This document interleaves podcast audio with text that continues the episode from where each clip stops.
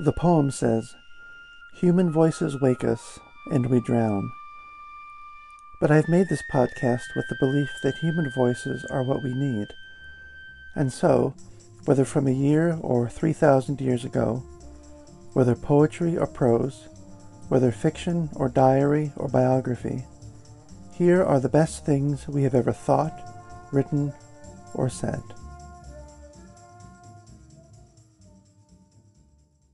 Another day is here, and you're ready for it. What to wear? Check. Breakfast, lunch, and dinner? Check. Planning for what's next and how to save for it? That's where Bank of America can help. For your financial to-dos, Bank of America has experts ready to help get you closer to your goals.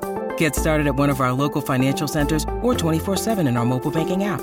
Find a location near you at bankofamerica.com slash talk to us. What would you like the power to do? Mobile banking requires downloading the app and is only available for select devices. Message and data rates may apply. Bank of America and a member FDIC. Well, tonight we're going out to sea with two very great but very different writers. The first of them is Rachel Carson, and I've never felt more honored to live only a few miles away from the Rachel Carson Bridge than today when I came across this uh, only a few hours ago. This is an excerpt from Rachel Carson's 1951 book, The Sea Around Us. It needs no introduction. Just go along with this. I hope my voice can do this justice. She says, The outer shell of the young earth must have been a good many millions of years changing from the liquid to the solid state, and it is believed that before this change was completed, an event of the greatest importance took place the formation of the moon. The next time you stand on a beach at night watching the moon's bright path across the water, conscious of the moon drawn tides, remember that the moon itself may have been born of a great tidal wave of earthly substance torn off into space. And remember that if the moon was formed in this fashion, the event may have had much to do with shaping the ocean basins and the continents as we know them. When the moon was born, there was no ocean. The gradually cooling earth was enveloped in heavy layers of cloud, which contained much of the water of the new planet. For a long time its surface was so hot that no moisture could fall without immediately being reconverted to steam. This dense, perpetually renewed cloud covering must have been thick enough that no rays of sunlight could penetrate it. And so the rough outlines of the continents and the empty ocean basins were sculptured out of the surface of the earth in darkness, in a Stygian world of heated rock and swirling clouds and gloom. As soon as the earth's crust cooled enough, the rains began to fall. Never have there been such rains since that time. They fell continuously, day and night, days passing into months, into years, into centuries. They poured into the waiting ocean basins, or, falling upon the continental masses, drained away to become sea. That primeval ocean, growing in bulk as the rain slowly filled its basins, must have been only faintly salt but the falling rains were the symbol of the dissolution of the continents. From the moment the rains began to fall, the lands began to be worn away and carried to the sea. It is an endless, inexorable process that has never stopped. The dissolving of the rocks, the leaching out of their contained minerals, the carrying of the rock fragments and dissolved minerals to ocean. And over the eons of time, the sea has grown even more bitter with the salt of the continents. And the most vivid experience of that for me was going to the Brough of Birsay out on Orkney and seeing, even then, constantly uh, that little tidal island just being eaten away, eaten away, eaten away, slowly, slowly, slowly. And I'm reading this in part, as I've mentioned before, because In my long poem, The Great Year, I am setting my characters off onto the sea. They've been in Eastern Europe and going up along the shores of uh, Northern Europe, the Baltic, and the North Sea, and they're finally getting onto the sea. I believe now I've been able to place it exactly as leaving from the coast of Brittany and going between Britain and Ireland in the Irish Sea and on up to Orkney. And I've been looking for writing about the sea to spur me on and to get me better, to make the poetry that I'm trying to write better. And doesn't Rachel Carson do this with stuff that otherwise could be immensely dry? She continues to say this. Uh, in what manner the sea produced the mysterious and wonderful stuff called protoplasm, we cannot say. In its warm, dimly lit waters, the unknown conditions of temperature and pressure and saltiness must have been the critical ones for the creation of life from non life. At any rate, they produced the result that neither the alchemists with their crucibles nor modern scientists in their laboratories have been able to achieve. Those first living things may have been simple microorganisms, rather like some of the bacteria we know today, mysterious, borderline forms that were not quite plants, not quite animals, barely over the intangible line that separates the non living from the living. It is doubtful that this first life possessed the substance, chlorophyll, with which plants and sunlight transform lifeless chemicals into the living stuff of their tissues. Like sunshine, little sunshine could enter their dim world, penetrating the cloud banks from which fell the endless rains. Probably the sea's first children lived on the organic substances then present in the ocean water, or, like the iron and sulfur bacteria that exist today, they lived directly on inorganic food.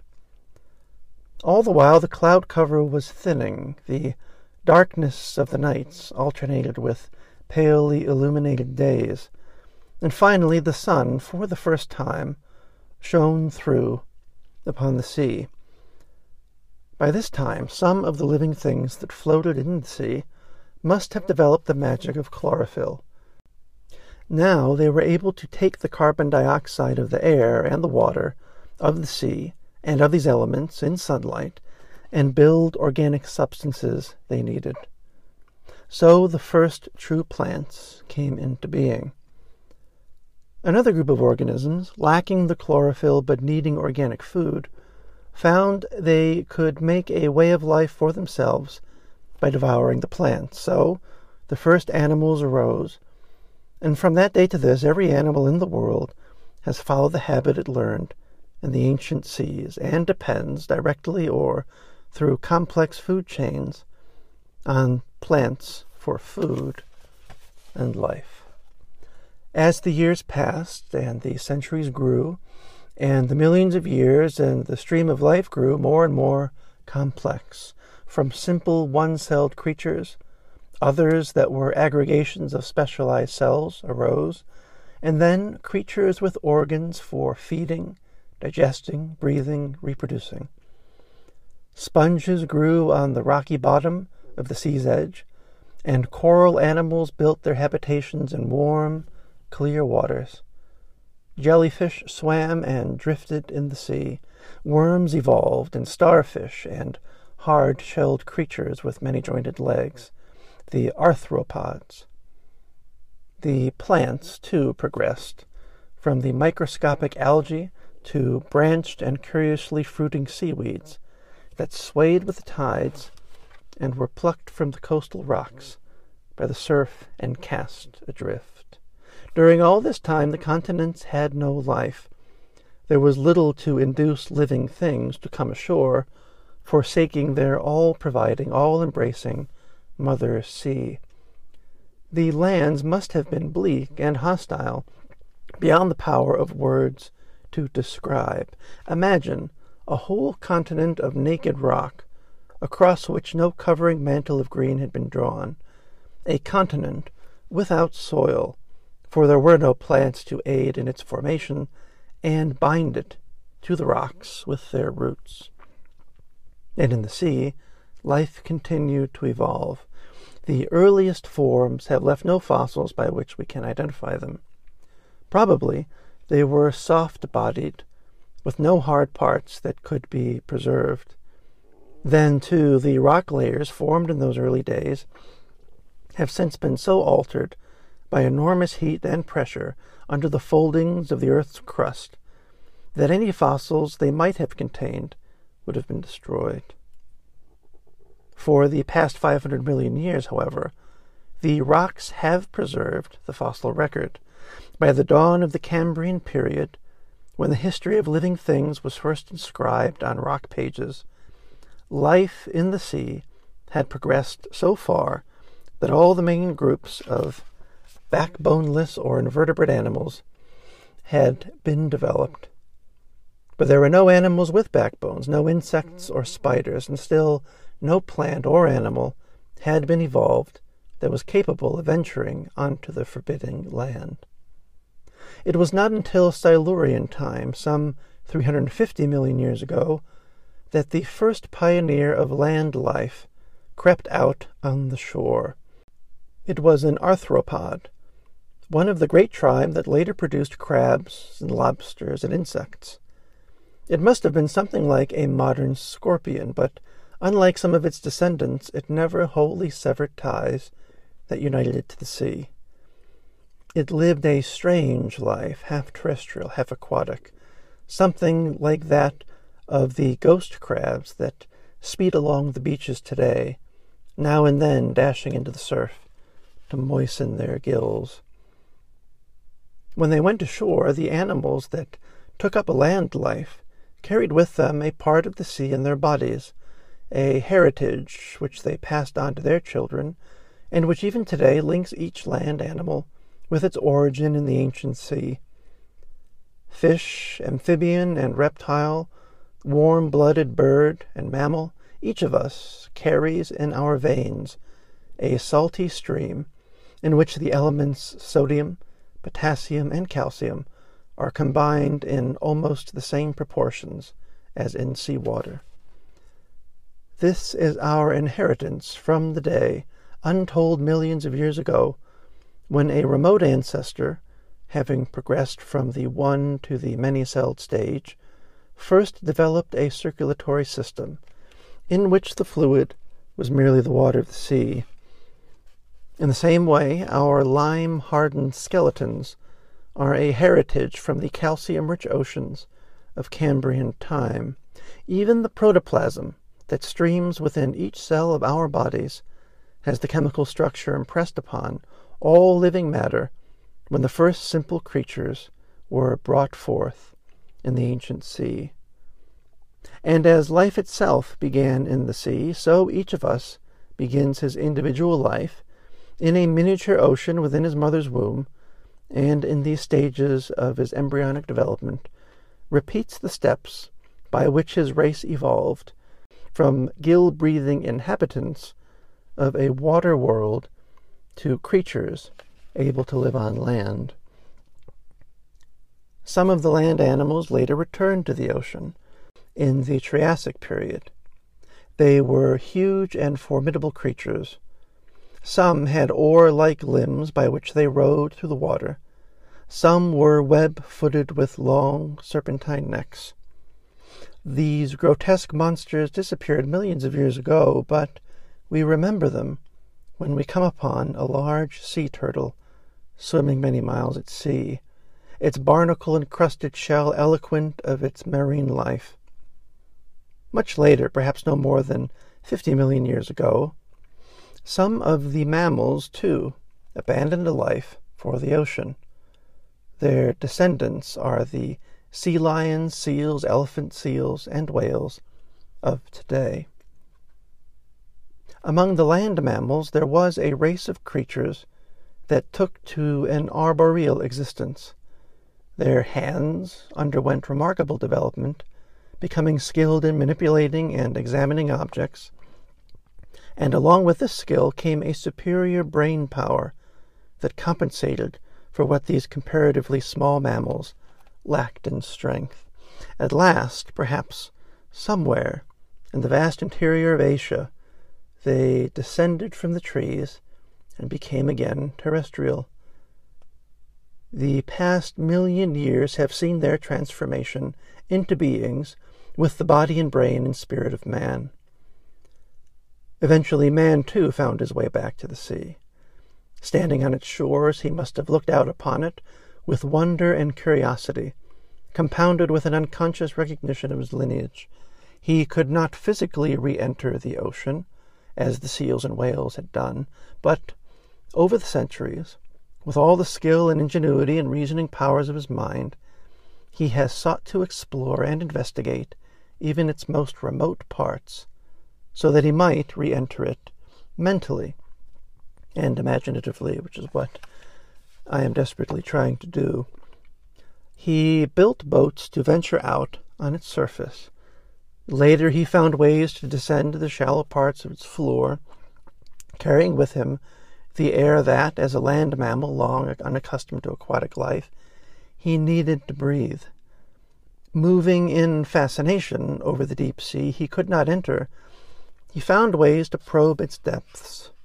He let down nets to capture its life. He invented mechanical eyes and ears that could recreate for his senses a world long lost, but a world that, in the deepest part of his unconscious mind, he had never wholly forgotten. And yet he has returned to his mother sea only on her own terms, he cannot control or change the ocean, as, in his brief tenancy of earth, he has subdued and plundered the continents.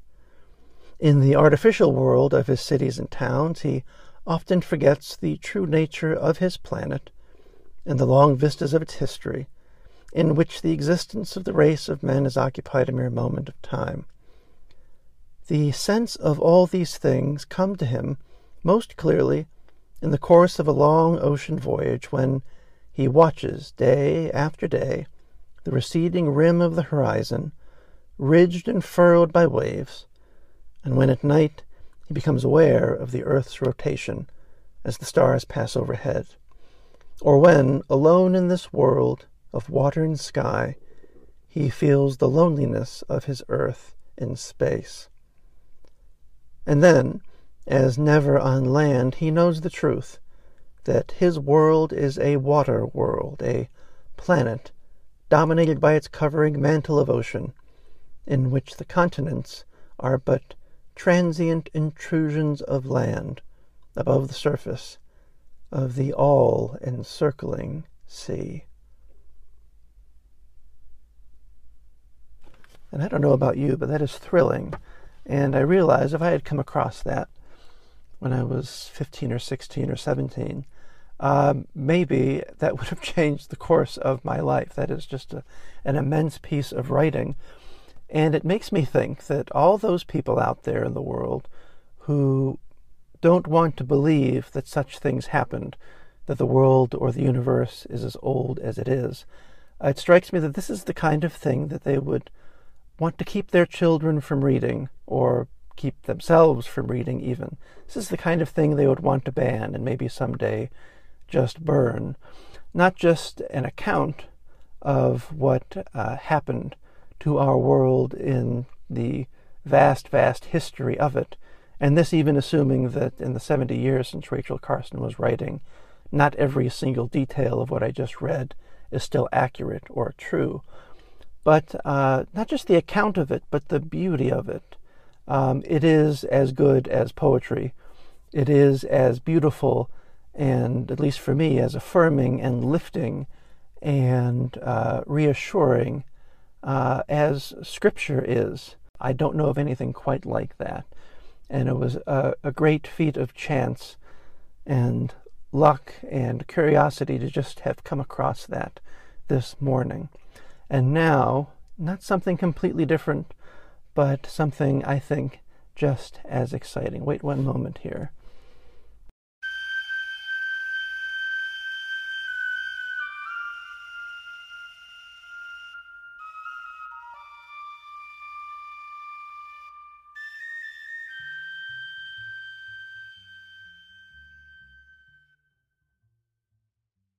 Now, you could do a lot worse in your life if you're interested in history and in prehistory and in archaeology than spending the next many years just reading the shelf of books written by the uh, British archaeologist Barry Cunliffe.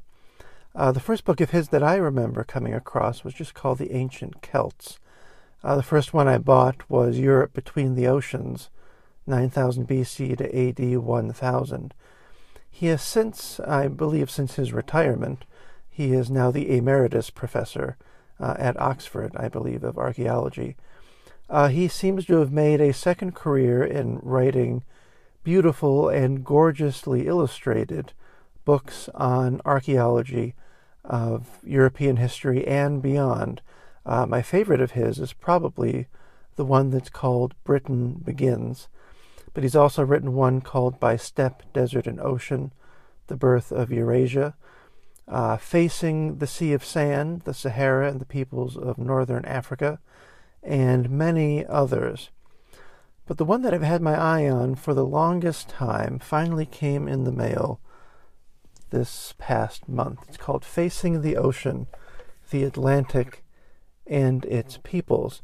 And you remember just a moment ago, Rachel Carson told us that eventually, while human beings were not able to return to the sea uh, in the way that other mammals did, we got ships, didn't we? We built boats and we returned to the sea that way. And one of the marvelous things that Barry Cunliffe is able to do through many of his books, and there's an overlap in so many of them, is he is able to describe what a prehistoric sailor needed to do, needed to be able to do and to perceive to get where he was going and then to be able to return home safely. And I just want to read this fairly long passage from Facing the Ocean about these various tactics they weren't even tactics. By the time they were on the sea and using them, they were just sort of instinct for them, weren't they?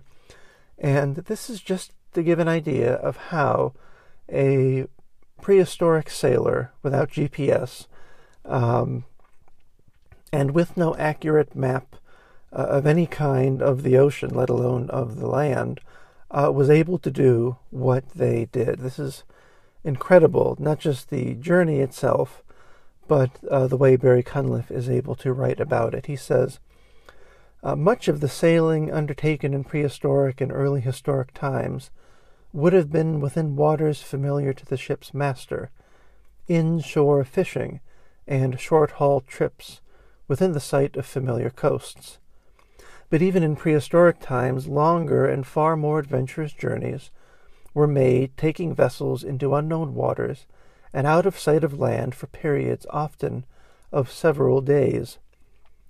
For regular trips of whatever length, the master would have built up a familiarity with the environment through which he traveled, able to assess the movement of his craft in relation to the sea and the winds, to interpret the signs of the land still out of sight, and to recognize the shape of land once it came close enough to be visible. What was required was a mental map of the voyage, incorporating knowledge gained from all the senses. A Bristol ship's captain bound for Lisbon in the thirteenth century would have been familiar with the Scillies, Ushant, and Cape Finisterre, but may have known little of the coasts between. Therefore, his mental map needed only to identify the landmarks and to know how to progress from one to the other. A local fisherman working around any of those places needed a far more intimate knowledge of the inshore waters to survive. When approaching land from the open sea, a different range of skills was required. Inshore waters were potentially dangerous, and it was of overriding importance to the master to be able to assess as quickly as possible the approach of land, and, when sighted, to judge where the landfall was being made, so that his knowledge of the hazards could be brought to bear to ensure a safe landing. Often, from far out to sea, land would be signaled by orographic cloud. And there were other signs that could be used. Certain birds, such as fulmars, fly landward to roost as night approaches, while the presence of cod in the North Atlantic is indicative of the shallower waters of the continental shelf. Even the smell of land may sometimes be sensed before it comes into sight. Another technique widely used to assess position was the sounding lead, a lead weight hollowed on the underside. The recess was smeared with tallow to capture sediment from the seabed when the weight was heaved overboard. The kind of sediment accumulating on the seafloor can be highly specific to location.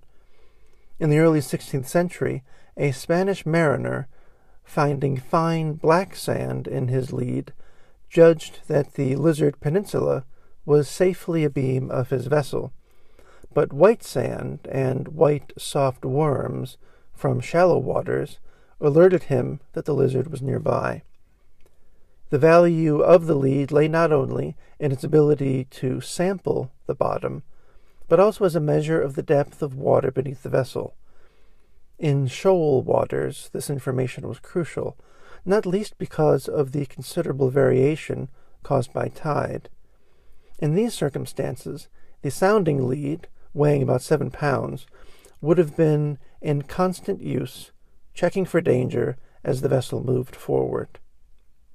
Further out to sea, the deep sea lead and line would have been of value in giving forewarning of the approach of land. The hundred fathom, circa 200 meter, contour marked the effective edge of the continental shelf, beyond which the seabed dived off precipitously. Isn't that a, a terrifying line? Uh, beyond which the seabed dived off precipitously. Establishing this position would have told the pilot approaching the Atlantic coast of Iberia that he was 20 miles off land. And further north around Brittany, in southwest Britain, the edge of the continental shelf was about a hundred miles from land, but even here, constant soundings taken to build up a picture of the seabed contours would have enabled the pilot to judge the vessel's progress against his store of detailed knowledge. The use of the sounding lead is probably as old as sailing. Herodotus was certainly familiar with it in the 5th century BC, while actual examples of leads dating back to the 2nd century BC have been found around the Mediterranean coast of France. Once land had been sighted, it was necessary to identify it. In good visibility, land 30 meters high could be seen from a distance of 11 nautical miles, while a headland of 300 meters might be spotted from 35 nautical miles the profile of the land horizon, the succession of the promontories coming into view, and the color of the cliffs were all valuable indicators of position. And so, too, were prominent skyline landmarks, such as a barrow or standing stone, a cliff-top temple, a chapel, or a lighthouse. Knowledge of such things was essential to a successful mariner. It was committed to memory and passed from one generation of sailors to another. Out of sight of land, skills of navigation were called into use. In essence, the navigator had to chart a course between point of departure and destination, and to ensure that the vessel remained as close as possible to that course. This required estimates to be made of direction, speed, and distance. Direction was all important, and there were many ways it could be assessed with varying degrees of accuracy. The simplest was the position of the sun, its rising and setting giving east and west, while, while north and south could be judged by the direction of light and shadow. Another simple indicator widely used in the Mediterranean in early times was wind direction and type winds coming from different directions had their own distinctive characteristics. Homer noted the west wind as wet, The north is cold and the south is hot and dry. Even at an early date, the eight point wind rose was in use, and each wind was identified by name. Aristotle added two more, north northeast and north northwest, and Timosthenes of Rhodes described the twelve point rose, a scheme which survived in regular use well into medieval times. At night time, with a clear sky, it would be possible to estimate the celestial pole or null point around which all other stars gave the appearance of moving. Homer was aware of the importance of the circumpolar stars, which to him were ever visible. At that time, in the 8th century BC, the star nearest the pole was Kochab, rather than Polaris as it is now. The 3rd century BC Greek writer Aratus of Soli, in an astronomical poem, describes the constellations of Ursa Major, which contains Kochab and Polaris, and goes on to say, By her guidance, the men of Sidon, the Phoenicians, steer the straight course. That a knowledge of the importance of the celestial pole was widespread along the Atlantic seaways in early medieval times is shown by references to the pole star in Anglo Saxon vocabularies and the Icelandic sagas. Again, just this is incredible writing. Where else have have you heard so vividly combined from one paragraph to the next uh, Homer, Aristotle, and then the Anglo-Saxon and I, Anglo-Saxon poetry and Icelandic sagas? uh, Barry Cunliffe is always on the mark here. Um, in all probability, this awareness goes back well into the prehistoric period. Indeed, navigation skills were needed even by land based hunter gatherer communities following herds in the Mesolithic period and earlier. It is probable that sailors were reluctant to spend more than one night out of sight of land but some journeys would certainly have required consecutive nights at sea. The earliest recorded in Atlantic waters was a northern voyage described by the Irish monk de Cuel in the early ninth century, but there is no reason to suppose that this was in any way unusual. And he says the magnetic compass was to become an important navigational aid, but nothing is known of it before the end of the twelfth century, when Alexander of Neckham, abbot of Cirencester, describes how a magnetized needle floating in a bowl of water can be used to establish the four cardinal points. A more succinct assessment was made a few years later in the year 1218 by Jacques de Vitry, a bishop recently back from the Crusades, and he describes how an iron needle after it had made contact with a magnet stone, always turns towards the North Star, which stands motionless, while the rest revolve, being, as it were, the axis of the firmament. It is therefore necessary, he says, for those traveling at sea. Neckham's description implies that the compass, the compass's only use at sea, was in foul weather, and then only to check wind direction. Even by the end of the 15th century, when the compass had become a more sophisticated device, the needle was read in relation to a card or a fly, marked with the eight principal winds, with subdivisions giving 32 or 64 points. Although, therefore, it was possible to establish bearings to five or six degrees, giving compass measurements in degrees was not a common practice until much later. One method of navigation, which might conceivably have been used by early sailors in Atlantic waters, was latitude sailing, that is, sailing due east or west from a particular location in the certain knowledge of arriving in a specific point on an opposite coast. To accomplish this successfully, it was necessary to know the altitude or angular height of the pole star at the ports you were likely, likely to frequent. You would then sail north or south until the pole star was at the required port's altitude, and then sail east or west along this latitude, keeping the pole star's altitude constant until the landfall was made. Establishing the exact altitude of the pole star at the desired destination was of crucial importance, and to do this, it was essential to make minor corrections based on the position of the guards, or the stars around the pole star, and to allow for the circle which Polaris describes around true north. Without knowledge of the corrections and without the instruments to measure the altitude accurately, maintaining a latitude could only be done with quite wide margins of error.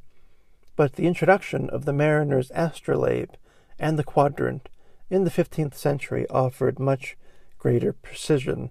But what do you do before the fifteenth century? Um, in the age of exploration, when establishing location accurately was of crucial importance in defining and communicating routes. Measurement of latitude took on a particular significance, but before that, for the sailor plying the Atlantic coasts, traditional methods of navigation, sighting the pole star and using the lead, were sufficient. Setting a course was of prime importance in navigation, but it was also necessary to know what point along the course the vessel had reached.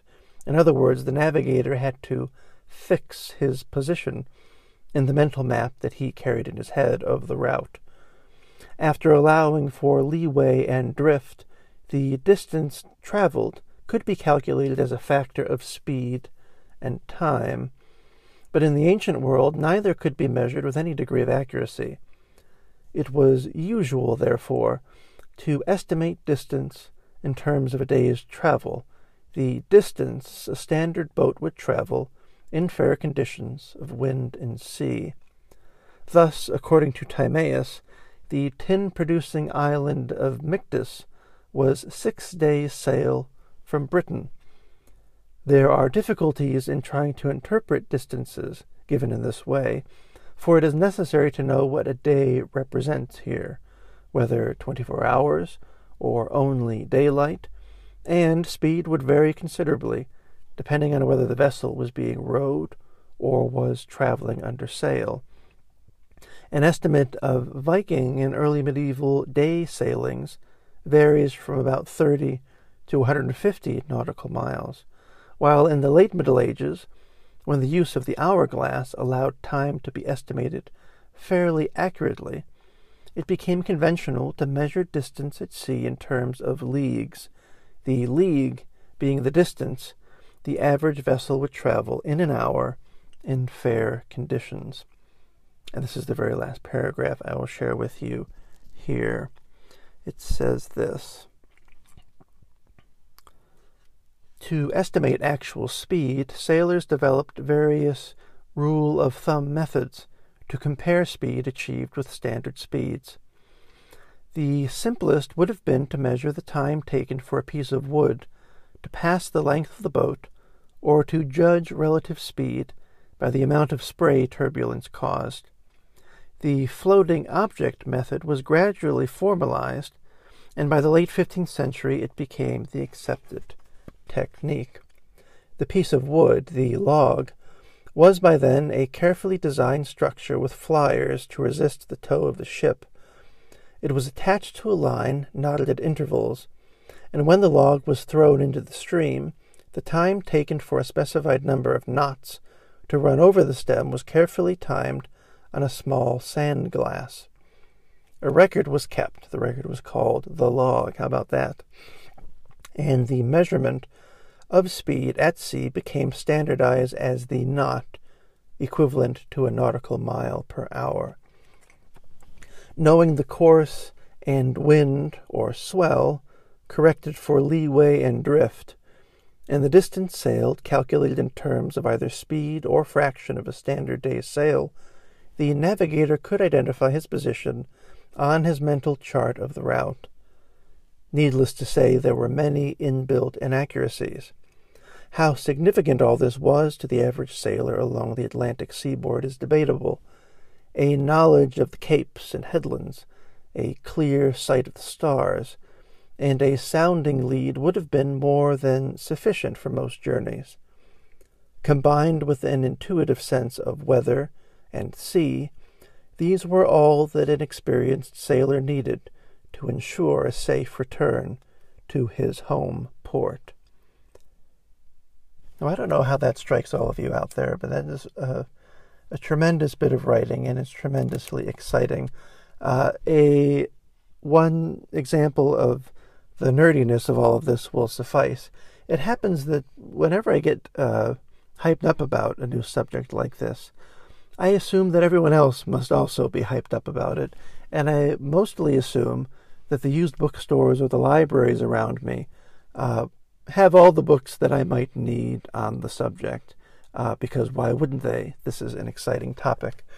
So I went looking the other day um, for Barry Cunliffe's newest book. I believe it's called Breton to Britain, something like that. Um, and also a book called Ancient Boats in Northwest Europe by a man named McGrail, and also uh, W.H. Smyth's Sailor's Word Book, which was originally published in the 1860s and has since gone through many editions. And I had a whole day planned out. I would go to the main library uh, in Pittsburgh near the University of Pittsburgh, the main Carnegie Library. I would find all three of these books, and I'd be able to, I would be able to bring my daughter with me. She would be able to go into the big old building We'd find the books I needed, and then we would go home, but we would have made an afternoon out of it. Um, the first thing that told me that uh, it might not work out that way is when I entered Barry Cunliffe's name in the library catalog on my phone, and it mixed up my interests and it referred to him as Barry cuneiform. So when I corrected for all of that, uh, what I realized was that the local main library this huge old building uh, in downtown Pittsburgh had none of these books. So uh, it's just a laugh that um, that this is basically what happens all the time. I get hyped up and then I get settled back down again, don't I? Um, but that is all I have for this week, and perhaps there will be more about the sea next week, perhaps something else. But until then, Thank you, as always, for listening.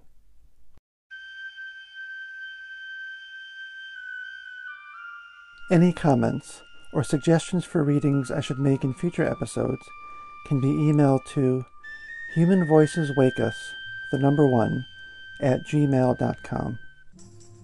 Links to each work used in this episode can be found in the episode description. If you enjoy Human Voices Wake Us, you can subscribe wherever you find your podcasts. The music here is Duke Ellington's Arabesque Cookie.